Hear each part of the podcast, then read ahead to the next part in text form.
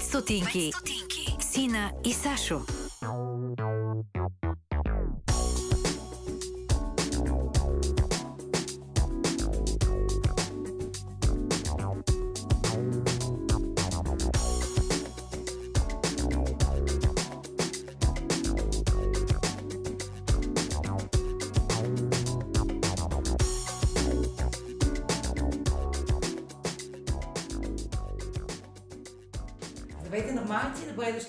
Епизод номер 9 на подкаста 5 стотинки с Сина и Сашо. Значи, ние и предния път се заклехме, че няма да казваме кой поред епизод, защото се бъркаме. Този път Ина го улучи от воле. Девети епизод. А, не знам точно колко ще продължи този сезон, така наречения на нашия подкаст 5 стотинки, но това е цел, цял девети епизод. Това означава, че вече два месеца с тебе се борим с микрофоните и с медийното съдържание в нашето интернет пространство, опитвайки се да дадем ни наши 5 стотинки за по-различни теми. Днес сме си избрали една много интересна тема. Свободата на медиите и как всъщност свободата на медиите взаимодейства с демократичното общество и демокрация. Добре, за тебе защо е важно да се говори по темата за свободата на медиите? Защото вярвам, че нещата, които са важни, трябва да се изговарят непрестанно, за да сме силни, че се ги припомняме и, и по този начин ги отстояваме. А за теб? За мен, защото а, това, в което живеем, не е само улици, магазини, а, вкъщи, кухнята. Това е едно доста широко пространство, което в последните години е изключително наситено с шум. И този шум, да, този шум се генерира по Не от все въз- микрофоните. Не, от... това с микрофоните е отделен случай. Много се надяваме този път да сме постигнали по-добро качество на записа. Но шумът е, а, идва от всякакви места и всякакви хора се опитват да го генерират този шум. И твърде много ме болят тъпанчетата вече от, а, от простотии. Защото имам страшно много простотии в пространството, които се, които се появяват по най, най-манипулативния и най-грозен начин. И медиите всъщност са канала, по който тези простоти стигат до нас. Поканили сме, Не знам как успяхме да поканим а, човека, който ще бъде с нас в този разговор и защо той истински респектира. Не знам как да, ви го, да го опиша на нашите зрители. то ще но си ние проличи в последствие в разговора как и двамата сме като... А, Стъписани сме леко и наистина много, много респектирани от това, което ни се казва. и сме изключително щастливи, че прие нашата покана. Това е професор Нели Огнянова, а, която аз в началото на разговора нареках просто Нели Огнянова, но тя е ръководител на катедра Европейстика в а, Философския факултет на Софийския университет. Занимава се с медийно право от страшно много време. Била е в медийни регулатори, била е в регулатори на електронни далекосъобщения.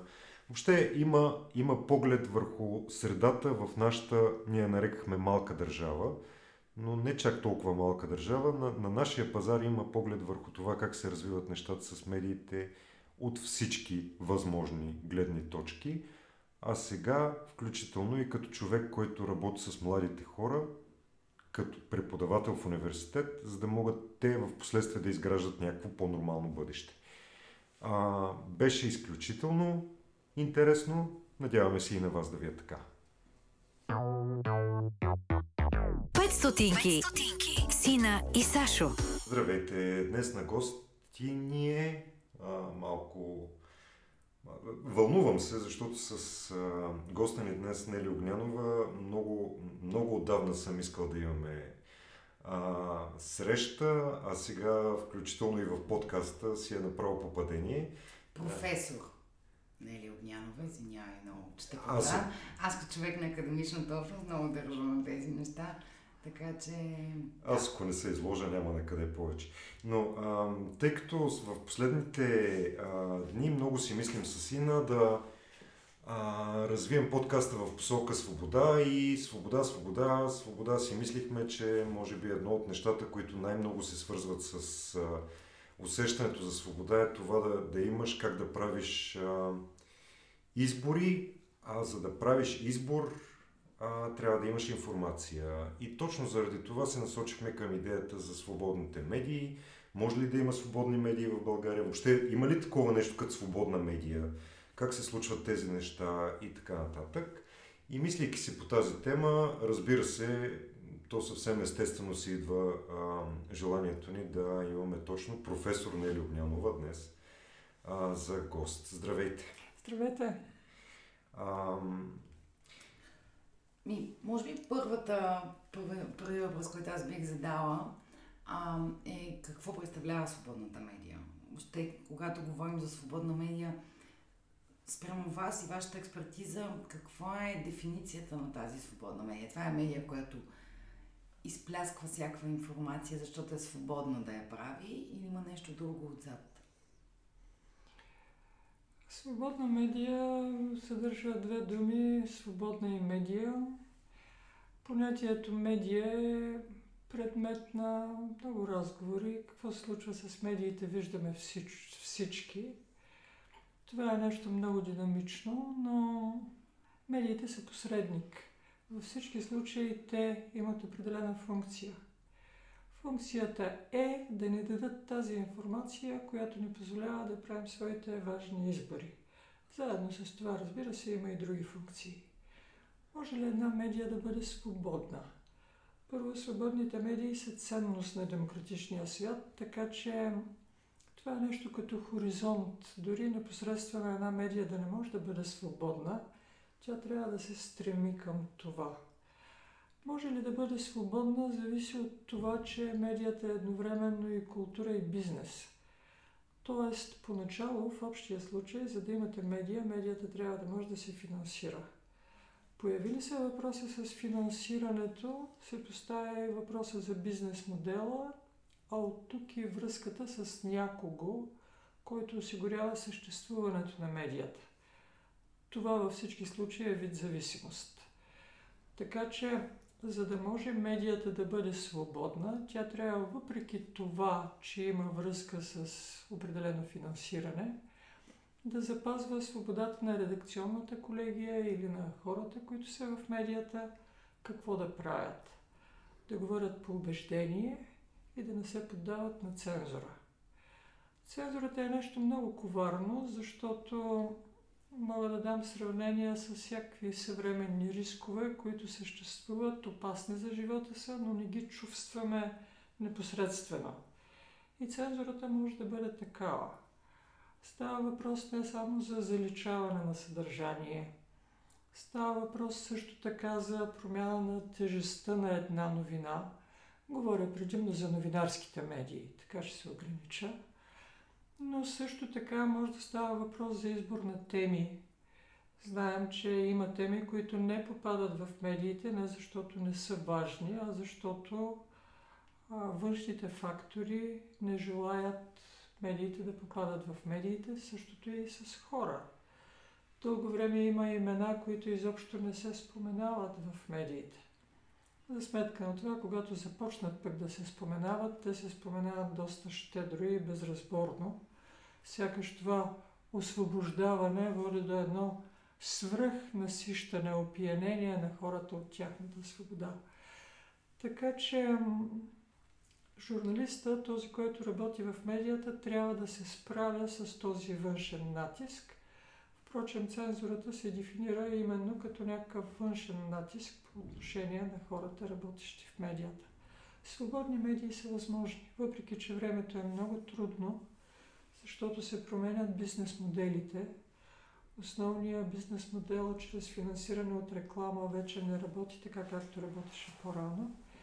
И всеки трябва да се позиционира по някакъв начин, така че едновременно и да може да съществува, и да може да си изпълнява функцията да информира хората, и също времено работещите там да могат да говорят по убеждение. Аз а, в последните години, когато хората, а, обсъждайки ситуацията на медиите, някак а, някак винаги се стига в този разговор до това, че те обслужват някакви политически интереси а, и за това съответно не са свободни а, и че сега някак е станало така да, да обслужват тези политически процеси, пък видите ли преди не е било. Винаги се сещам за така, някои класически български произведения още от зората на създаването на държавата ни. А, като, примерно, дори в Байганю, нали, ситуацията, която се описва е абсолютно същата. Там има едни вестници, които се държат с два пръста и се изхвърлят директно в кофта, защото не споделят нашите политически възгледи. Има едни други, които ние ги четем а, задължително, защото те казват това, което искаме да чуем. А, да, в, а, има ли някаква, много, някакъв много сериозен срив на медиите в България от преди и сега? И а, как така стана, че сме на 111-то място по, по свобода? Въобще, втория въпрос всъщност е, освен как стана, че сме на 111-то място, а, как се мери това 111-то място, защото това са хора, които това им е работата и предполагам, че имат обективни критерии, по които са ни сложили на такова така, прилично трицифрено място. Това, което казвате, има спектър от въпроси, не е само един. Като започнем от Иван Вазов и Елеко Константинов и стигнем до известната ни днес поръчкова или манипулативна журналистика. Разбира се, че има и економическо и политическо влияние, разбира се, че то не е ново, разбира се, че за това има някои обективни причини. Аз се опитах да обърна внимание върху една от обективните причини финансирането.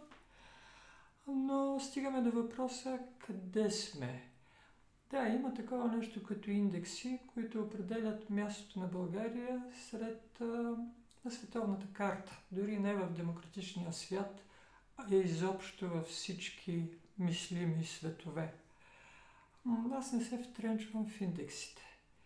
Индексите са много. Можем да споменем някои от тях, които се занимават с медийна свобода, медиен плурализъм, качество на демокрацията и така нататък.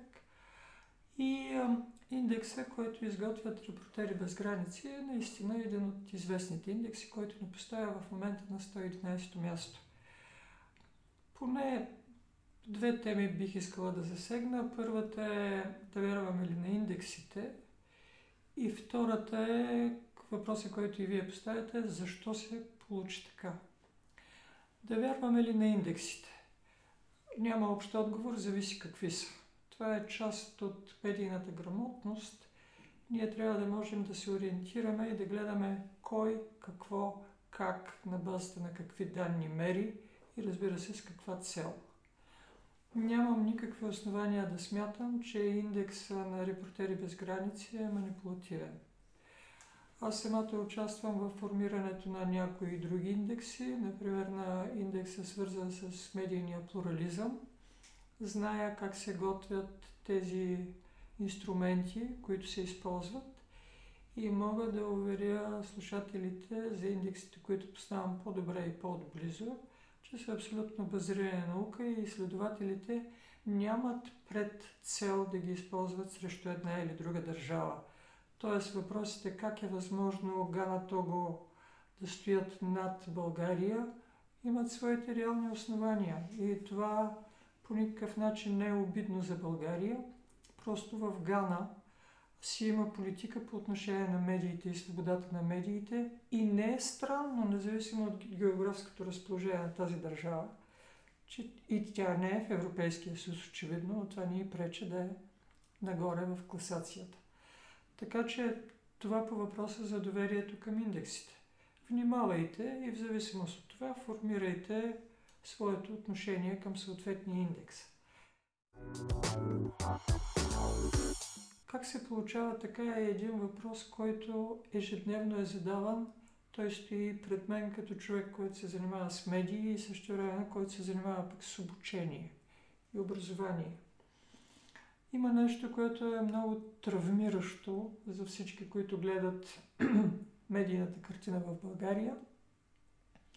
И то е, че големия срив в свободата на медиите и медийния плурализъм по някакъв магически начин съвпада с началото на членството на България в Европейския съюз.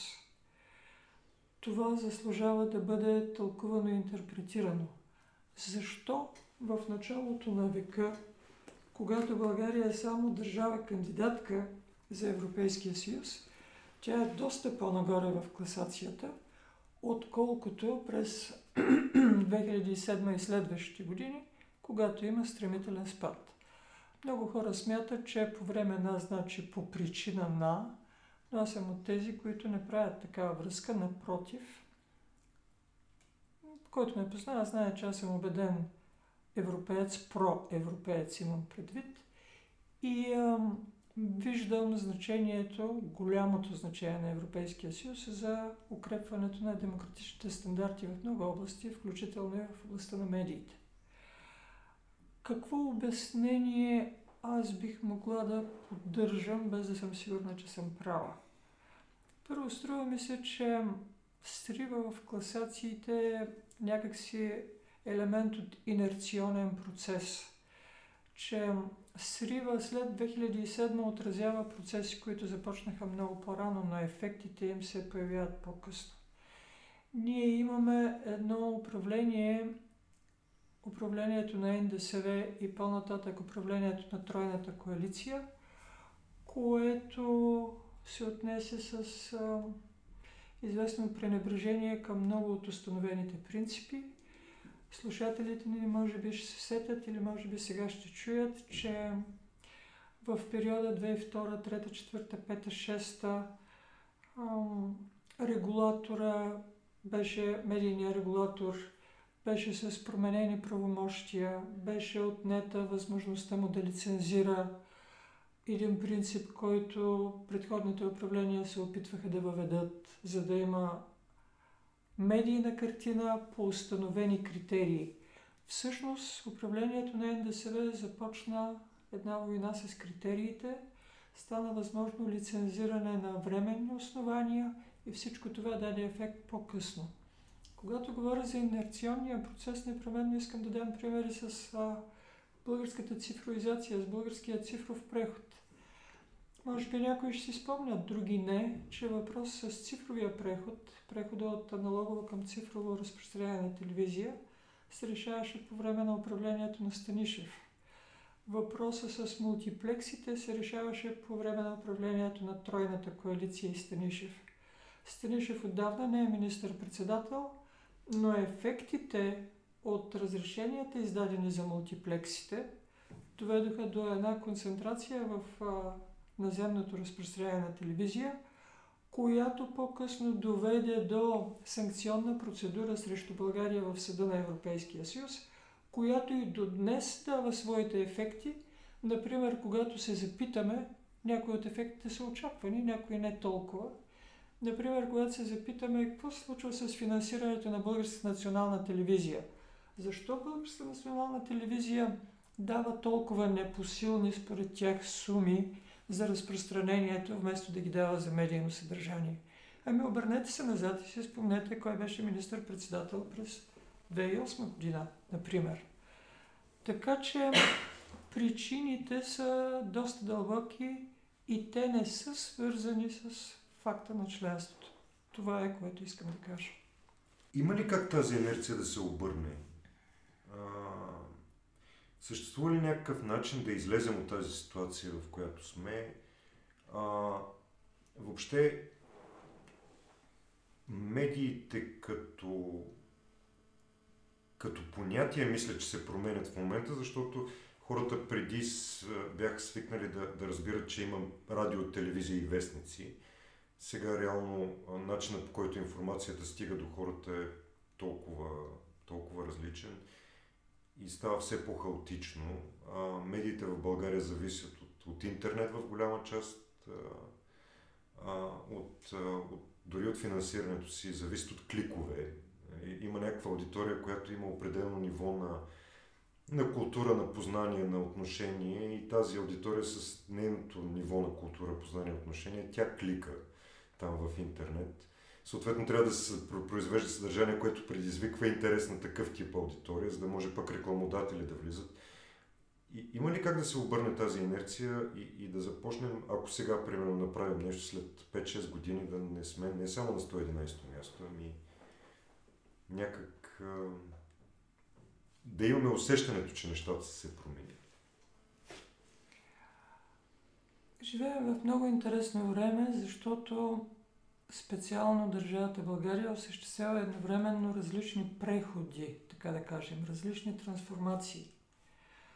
От една страна, след 1989 година, тук се осъществява политически преход. За нас прехода към пазарна економика и прехода към демократично устройство е много голям завой. Ние помним за какво става дума.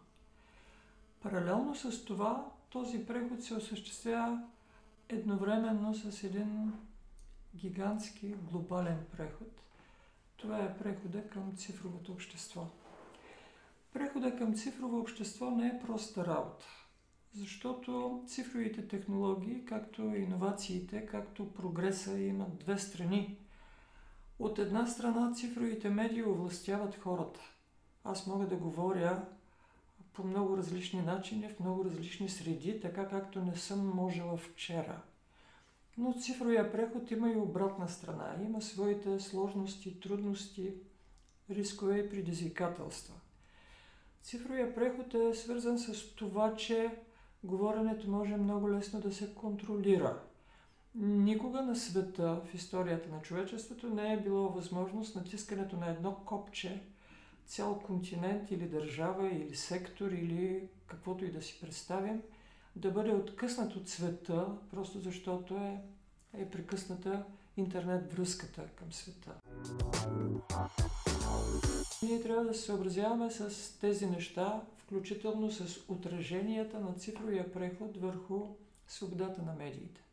Става въпрос за финансирането, за огромното крушение на известните бизнес модели и за търсенето на устойчив бизнес модел на съвременните медии. Да не ходим много далеч, да погледнем какво се случва в България, да се опитаме да разгледаме журналистиката от гледна точка на дихотомията, разделението качествена журналистика и други, които аз дори мога да нарека не медии, защото дали са медии тези, които се занимават предимно с черни кампании, а нямат изначалната задача да работят за правото на информиране на хората? Виждаме неща, които са доста драматични, процеси, които са доста драматични, защото истинската качествена журналистика среща огромни затруднения в процеса на своето финансиране – ето, мислете за пандемията. По време на пандемията рекламодателите пренасочиха рекламните потоци. Какво се случва с качествената журналистика? И тук вече идваме до въпроса кой е отговорен за свободата на медиите? Кой е отговорен за плурализма? Кой е отговорен за развитието на качествената журналистика? Не можем да хвърлим вината само върху лошите с главно Л които развиват една огромна медийна империя, която заприщва каналите на, на достоверната информация, трябва да се обърнем и да видим къде сме ние в цялата картина. Ние правим ли нужното, правим ли поне минималното, за да осигурим поне малко, поне доколкото е в силите на отделния човек, съдбата, бъдещето на качествената журналистика. Какво сме направили, за да я подкрепим? Не бива да се разчита само на правото, вероятно в идеалния свят правото може да направи нещо.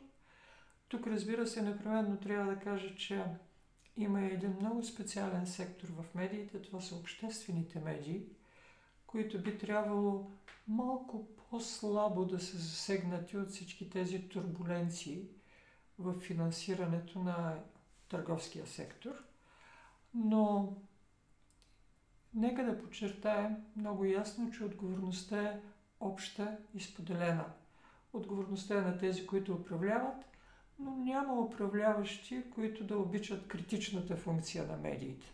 Трябва да се признае, че докато те гледат, те управляващите, те хората на власт, гледат на медиите като на огледало, те винаги биха желали да са красиви в огледалото. Така че гражданския контрол е този, който притиска хората на власт и политическите сили на власт да внимават да не чупят огледалото и да има някакво прилично ниво на свобода и плурализъм. Но не само хората на власт носят отговорност, хората в медиите носят отговорност. Не бива да се допуска абдикация от този сектор за сметка на всякакви други, просто защото в момента е много трудно. И разбира се, тези, които четат, тези, които гледат, слушат, също носим много голяма отговорност за състоянието на медиите.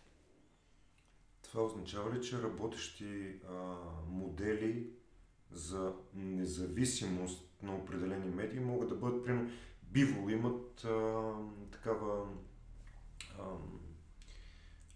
през платформа набират средства от читатели. А, тоест, обръщането към аудитория, която да допринесе за твоята устойчивост като медия, това е, може би, единственият, който аз си представям работещ модел за, за подобен род журналистика. Това е важна тема и тя много се обсъжда, така се каже, широко се обсъжда в тесни кръгове. Устойчивите бизнес модели за медиите са важна тема. Тук трябва да се каже, че няма механичен пренос. Тоест, един модел, който работи в голяма западна медия, не е задължително да проработи в България. Просто хората не са англичани, тук хората не са швейцарци. Ние разполагаме с това, което разполагаме и, и моделите на цифровите медии от Съединените щати няма да преработят по същия начин у нас. Виждам, че в момента има много храбри млади хора – много бих искала всички да ги подкрепяме в степента, в която можем. Храбри млади хора означава, че те много добре си дават сметка, че финансирането на малки независими медии е трудно, но поставят акцента върху независимост. А дали медиите остават малки, зависи и от нас, и от а, качеството на усилия, усилията, които там се инвестират. Аз вярвам, че ако има много малки, независими, различни медии на свободни хора, ще се създаде една мрежа от източници, която вече ще увеличи моя граждански избор. Аз ще мога да се информирам а, при наличието на много по-голям сектор от независими гласове и това ще се отрази върху качеството на живот и качеството на демокрацията. Така че, стоейки в университета, най-горещо насърчавам и студентите си, и младите хора, които завършват, а пък и всеки, и връзниците си, всеки, който има енергия да се занимава с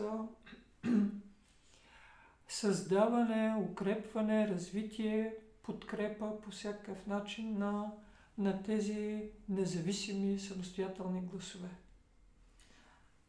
Говорихте за отговорността а, и аз дълбоко вярвам, че тя не е само в медиите, а и в тези, които потребяват а, тези текстове, тези статии, които са за съмнително качество. Лично на мен ми прави впечатление, че все повече фалшивите новини в социалните мрежи се споделят от по-възрастното поколение. Тоест, обвинението, в което е, че младите хора нямат медийна грамотност, може би не е точно така, защото специално в социалните мрежи на мен ми прави впечатление, че много повече ги споделят възрастните хора. Но когато говорим за медийна грамотност, може би не трябва да делим хората на млади и на възрастни, а трябва да делим това, че е необходимо да говорим, да говорим и да работиме за медийна грамотност. Как, как е възможно? Как се случва? Имате ли как да ни споделите как се случва в другите държави, какво, какви са добрите и успешни практики, защото ние в момента виждаме много неправителствени организации, които се опитват да работят а, на тази тема, да оправят обучения, да правят различни кампании, но като че ли те достигат голямата и широка аудитория. И като че ли широката аудитория не си дава сметка, че тази новина може да е фалшива. Няма да се въвлека никога в генерационен разговор. Там няма да ме намерите. Ам, виждам младите хора, виждам равнището на медийна грамотност. Понякога, разбира се, мога с патос да кажа, че децата в предучилищна възраст имат по-добри познания от много хора, които са завършили много университети. И обратното е вярно. Обаче, уверявам ви. Така че разговорът не е генерационен, което пък има своите ефекти върху методиката на, на плана за медийна грамотност. Представете си, че идват избори. Непрекъснато в България идват някакви избори. Всяка година. Непрекъснато. Кой е вашия непосредствен обект, който има нужда от ам, истинска информация, т.е. от критерии, по които да си избира източник, от който да се информира? Това не е детето в момента, това са хората, които след 2 месеца, след 3, след 6 ще участват в изборите. Тоест, ние нямаме време за решение на задачи в дългосрочен план. Медийната грамотност е нещо, което трябва да се работи в краткосрочен план, в средносрочен план и разбира се в дългосрочен план. Това трябва да се мисли и това трябва да има предвид всеки, който иска да има принос на терена на медийната грамотност. Голямата задача, голямата картина, разбира се, е задача на образованието. Тук и Европейския съюз, и България, и на наднационално, и на национално ниво проблема е осъзнат. Европейския съюз отново, може би по причина, че се изправи пред резултатите от някои европейски избори, знаем за какво говорим, изведнъж осъзна и това много ясно се видя при изборите за Европейски парламент 2019.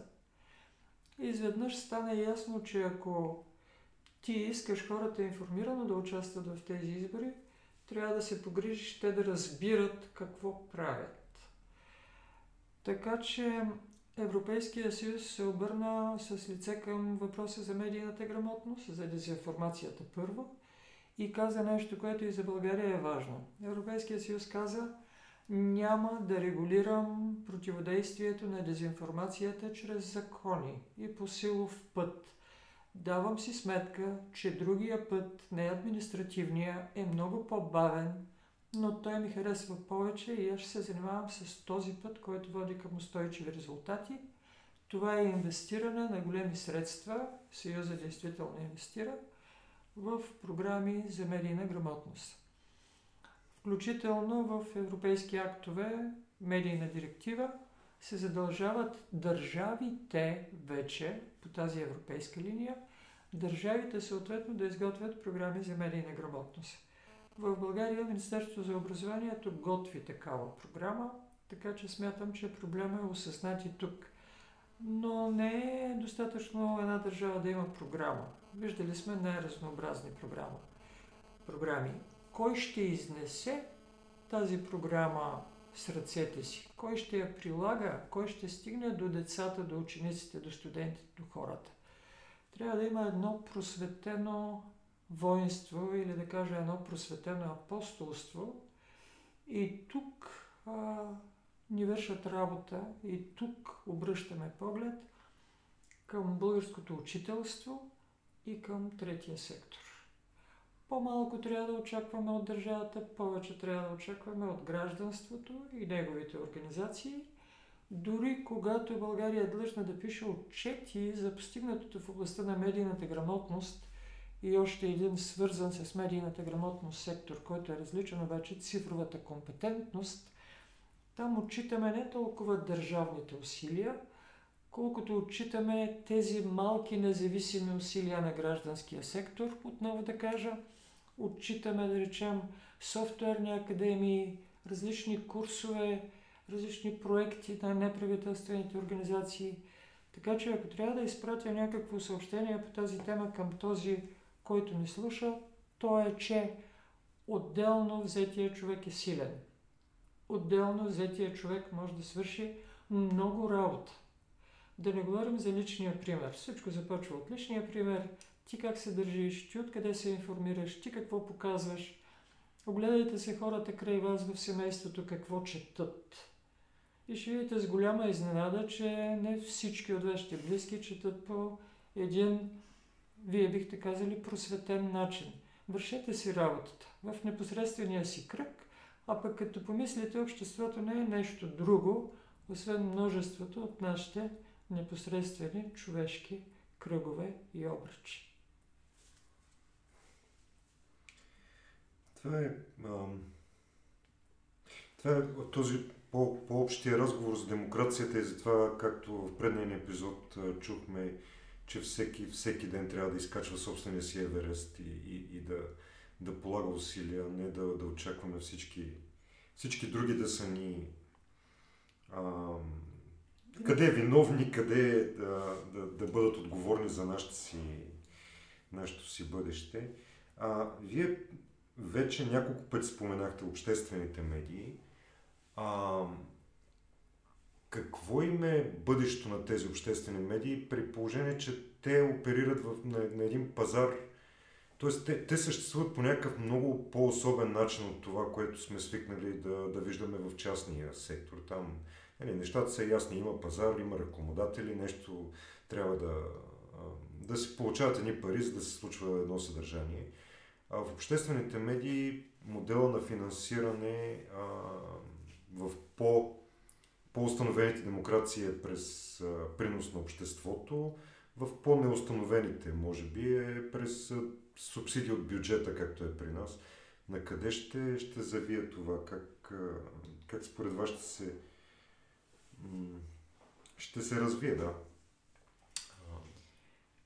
В България има две обществени медии, Българската национална телевизия и Българското национално радио. Ние винаги говорим за тях заедно. И изводите, които хората си правят, обикновено са за двете медии заедно. Всъщност, ако се вглеждаме в двете медии, те са доста различни, имат различен принос към задачата хората да бъдат информирани. Затова, нека да кажа попътно, че съм противник на всякакви разговори за обединяване, сливане, конвергиране на обществените медии. Това са два отделни гласа и е добре да си останат два отделни гласа, дори да се разпаднат на повече, защото те имат отделни програми, медийни услуги и ролята на всеки журналист е важна. Защо съществуват обществените медии в, специално за Европейския съюз говоря, въпреки че те са феномени в другите държави? Те съществуват за това да могат гражданите да бъдат информирани от тях, така сякаш гражданите нямат достъп до други медии. Тоест, ако аз живея някъде и економически не мога да си позволя достъп до нищо друго, обществената медия е тази, която трябва да ми предоставя достатъчно от всичко, за да мога да бъда информирана, при това да се образовам и при това дори и да се забавлявам, да гледам мачове и да слушам музика. Затова държавата плаща. И сега въпросът е какво ще се случи с българските обществени медии? Ще се случи точно това, което българското общество допусне да се случи. Разликата с търговските медии е, че има много по-голяма роля на държавата. Тоест, обществените медии ще бъдат добре, ако гражданското общество добре контролира своята държава. Това не е никаква новост, дори бих казала е баналност. Медиите не са някакъв оазис, в който те да могат самостоятелно да се чувстват добре. Медиите отразяват степента на свобода, степента на демокрация, държавата. И ако имаме една превзета държава, каквато симптоматика имаме, че имаме, то тогава няма как да имаме свободни обществени медии, които по дефиниция се финансират от същата тази превзета държава. Обществените медии ще отговарят на, на термина обществени, тогава когато те се напълнят със смисъл. Това минава през обществено по характер съдържание за всички категории български граждани, което не е проста работа, но е изкуство и това изкуство може да се овладява – Обществено по характер управление. Големия разговор откъде се взема управлението на обществените медии, по какви критерии попадат там хората. Има ли някакъв прак, някаква бариера, която да пречи хора с определени характеристики никога да не могат да попадат в управлението на обществените медии. Тук ще отворя една скоба и ще кажа, че първоначално в Закона за радиото и телевизията имаше правна пречка хора, които са свързани с държавна сигурност, да попадат в управлението на обществените медии и в независимия медиен регулатор. Тоест имали сме някакви опити за лустрация за Закон за радиото и телевизията беше, може би, единствения закон, в който имаше иллюстрационна норма. Тя беше атакувана два пъти. През 1999 г. Конституционният съд потвърди съответствието на тази норма с Конституцията и обърнете внимание, 12-13 години по-късно един друг по-нов състав на Конституционния съд обяви тази норма за противоконституционна. Това е един от редките случаи на развитие на конституционното правосъдие. Не се случва толкова много често, когато по един и същ въпрос Конституционния съд за краткия период на своето съществуване, в зависимост от състава си, може би, а в зависимост и условията, които през 2013 бяха много по-различни от условията след еуфорията от 1997 година, Та всичко това доведе до обявяване на иллюстрационната норма за противоконституционна, което отвори широк път на хора, свързани с държавна сигурност, към върховете на управлението на обществените медии. Всичко това го казвам по въпроса кой е начало на обществените медии. Не можем да очакваме, че ако начало на една обществена медия имаме определено политически ангажиран човек, който през живота се е заемал върхове в политически партии – и който е бил ангажиран с медии, които са очевидни пропагандни машини, да той е същия човек да доведе до един период за обществената медия, който да се отличава с някаква особена свобода. Така че съдбата на обществените медии е в нашите ръце. Аз наистина това, което казахте преди малко, никога не е падало като информация от мен за двете решения на Конституционния съд. Ам, и някакси по, по-наивен въпрос ще се опитам да, да задам. Добре, в крайна сметка на, на кого да вярваме, на какво да вярваме и как да, как да разберем дали правилно сме избрали. Защото явно дори Конституционният съд може да си смени решението, т.е. няма, няма аксиоми. Дори Конституцията може да не е аксиома. Да, днеска е така, утре е по другия начин. И в човешки план този въпрос е сложен. Всеки го решава сам ще кажа, че хората се развеждат и търговски дружества се разпадат. Очевидно някого, на когото вярваш като на себе си и искаш да свържиш живота си с него, се оказва неподходящ. Така че на кого да вярваме е въпрос на а, и на шесто чувство и на интелектуален капацитет. Разбира се, може да се работи и по този въпрос. Има много информация за доверието към медиите на всички равнища. Знае се как се формира доверието към една медия. Обикновено доверието към медията се формира на базата на минал опит.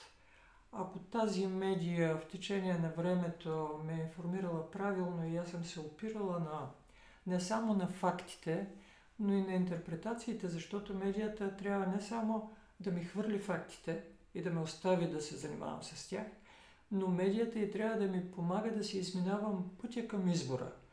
Тоест, ако аз знам, че има една такава медия, тя ще получи моето доверие.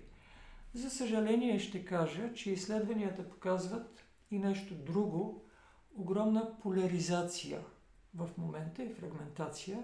Това са тенденции в отношението на аудиториите към медиите – а, тази поляризация означава, че много хора гледат политическата ориентация на медията.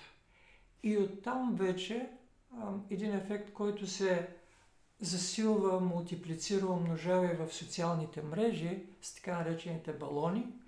Знаем, че всеки си формира свой кръг от приятели, свой балон, в който той приема нещо за вярно или невярно Та отношението към медиите е много силно поляризирано. Хората вярват на тези медии, които политически са в тази част на спектъра, в които са и самите хора. Тоест, ако аз съм ляв човек, вярвам на левите медии, ако аз съм десен човек, вярвам на десните медии. Трябва да се работи в тази посока и трябва да се подкрепя, отново казвам, качествената журналистика. Трудно се прави качествена журналистика, но, но това е пътя. А как се разпознава дезинформация? Този въпрос беше много обсъждан след избора на Тръмп през 2016, след Брекзит, как бихме могли да разпознаваме дезинформацията. Това, впрочем, е практически въпрос и това, впрочем, може да се обсъжда на практически обучения, за които вече казахме, че, че съществуват и се провеждат. Има една серия от параметри, серия от а, характеристики, една серия от симптоми, по които човек може да се ориентира. Първият въпрос е да гледаме кой говори. За да можем да гледаме кой говори, ние трябва да изискваме от медиите да се вижда кой говори. Можем да се ориентираме и по това кой плаща, защото това са различни неща. Кой е издателя, а откъде идват парите. Можем да се ориентираме по езика в тези медии. Можем да се ориентираме по връзката, по това има ли връзка между заглавието и самото съдържание – или заглавието е сложено просто за да привлича огромен трафик, а в съдържанието няма никакъв факт, който да се опира на, на достоверна информация. Така че целта на обученията е точно на хората да се посочи един такъв каталог от симптоми, които да ги ориентират. И пак казвам, в началото стои въпроса, чия е собствеността и откъде идват парите. То, този, а, сега докато ви слушах, в, си, си мислех, че в момента, когато сме в протестен период, а, едни хора излезнаха на, на площада и казаха две много ясни неща. Искаме една оставка и друга оставка. За тях стои желанието ни да живеем нормално. А, и във всички медии се появиха буквално една, едно и също лице. Говоря за лице в единствено число, въпреки че те се броят на, на пръстите на една ръка, които говорят едни и същи а, м- послания в 8.15 в националната телевизия, в 8.30 в BTV, в 8.45 в нова телевизия. И така някак а, Изчезна и този, този въпрос как мерим обществените нагласи, изчезнаха всякакви...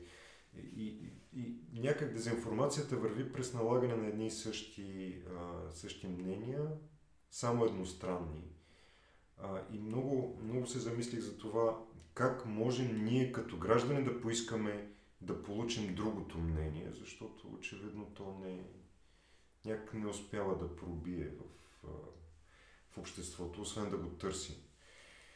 А, да, но, това, това е точно, а, точно това, което казахте вие, че ние трябва да си го заслужим, да си го искаме. Въпрос номер едно е какво включваме да слушаме и да гледаме в 8 часа, кого слушаме и кого гледаме.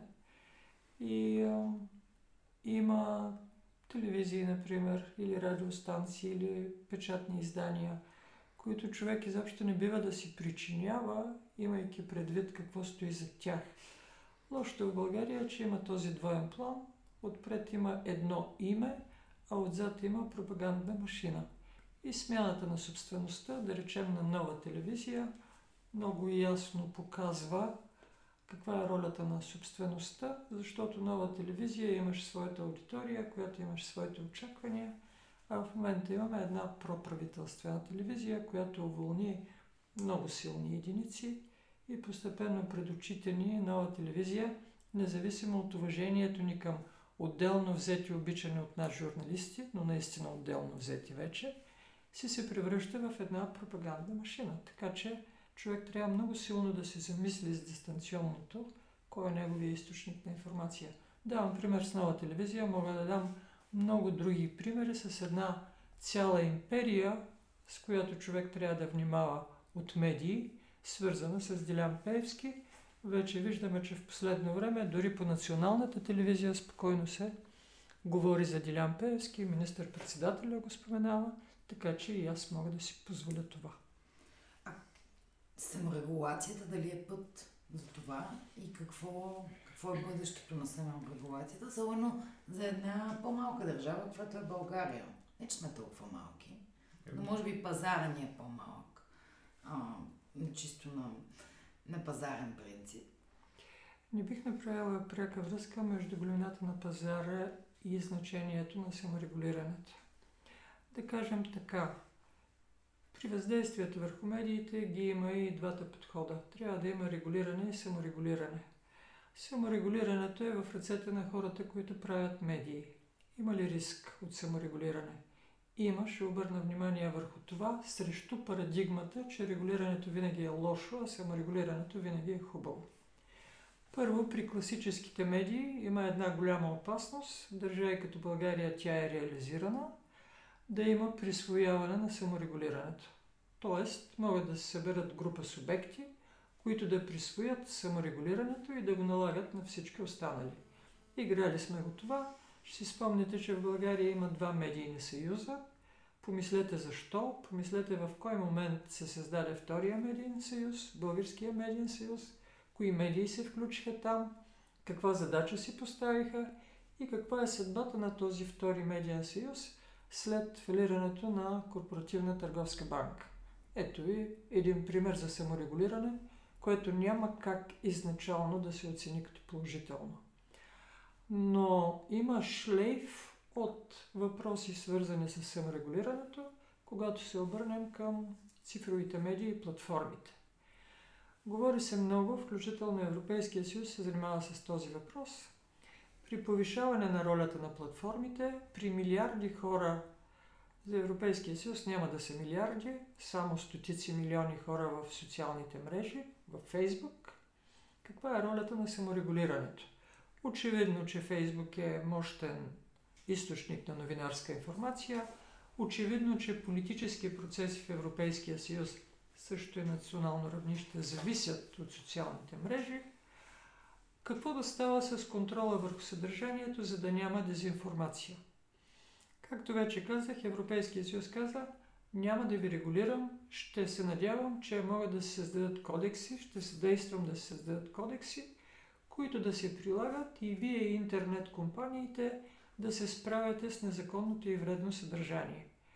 Поставям въпроса обаче, ако аз съм един потребител на Фейсбук, дали съм сигурна, че за мен е по-добре, вместо да бъда регулирана чрез правото и да знам, че има съдебен контрол върху това решение и ако някой иска да ме отстрани, аз мога да отида пред съд. Вместо това да дойде едно саморегулиране, в, в което една частна интернет компания ще ми налага така наречените общностни стандарти и ако използвам едно име като олицетворение на, на компанията, ще дойде Зукърбърг или ще дойде Безос или ще дойде който кажете – и ще регулира моето говорене от гледна точка на незаконно и вредно съдържание. Това е открит въпрос. Тук няма достатъчно добър отговор, просто ще кажем, че пред нас е решението на въпроса и във всички случаи трябва да има някакъв микс от регулиране и саморегулиране, но трябва да сме много внимателни по отношение на тези, които ни внушават, че винаги саморегулирането е правилният изход.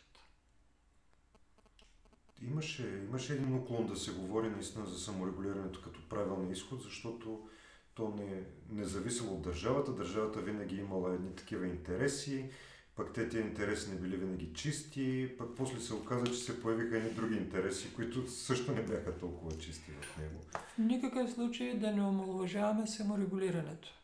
Но във всички случаи да си даваме сметка за разликата между саморегулиране и лобизъм защото индустриалните организации се занимават с това да защитават интересите на своите членове по дефиниция, което означава, че те имат достъп до законодателния процес, което означава, че понеже те са мощни и организирани, а потребителите нямат свои потребителски организации, зрители, слушатели с непосредствен изход в законодателния процес, можем една сутрин да усъмнем с интересите на така нареченото саморегулиране през бизнес асоциациите, реализирано в правните актове, за сметка на интересите на аудиторията и обществения интерес. Ми, освен да кажа благодаря за този разговор, за мен беше... Аз може би толкова не съм мълчала до сега в подкаста. А, за мен беше изключително интересен. Благодаря ви за отделеното време. Благодаря за това, което казахте, защото много от нашите слушатели, така, гледахме им профилите, а, всъщност дори не си спомнят 2000-та година. Така че е хубаво наистина да, да имаме достъп до хора, които да ни, да ни покажат фактологически как са се развили нещата и че проблемите не идват от сега. Те не са сега зародени, те са много, с много голямо натрупване, но има някакъв изход, който че... ние отговорно можем да поемем. Но също така и трябва да сме готови, че ако днес вземем решение, те се отразяват върху утре. А, и, и може би днес трябва да вземем много по-сериозни решения, за да може утрето да е по-нормално. Благодаря за поканата. Пожелавам здраве на всички, които слушат. Благодарим. Благодарим. 5 стотинки. Сина и Сашо. Това беше днешния разговор а, и това беше и днешните, днешната доза 5 стотинки, която искахме да дадем по тази тема. Темата за медиите в България, медийната свобода и въобще как се информираме за това, което става около нас и доколко то зависи от самите нас. А, Останете си нормални. Благодарим ви, че слушахте. Споделете с други нормални хора. И имайте предвид, че наистина изборите, които правим ежедневно, са това, което ни прави нормални хора. И може да кажете честито рожден ден на Сашо, който имаше ден преди два дена. Благодаря. Това е. Чао. 5 стотинки. Сина и Сашо.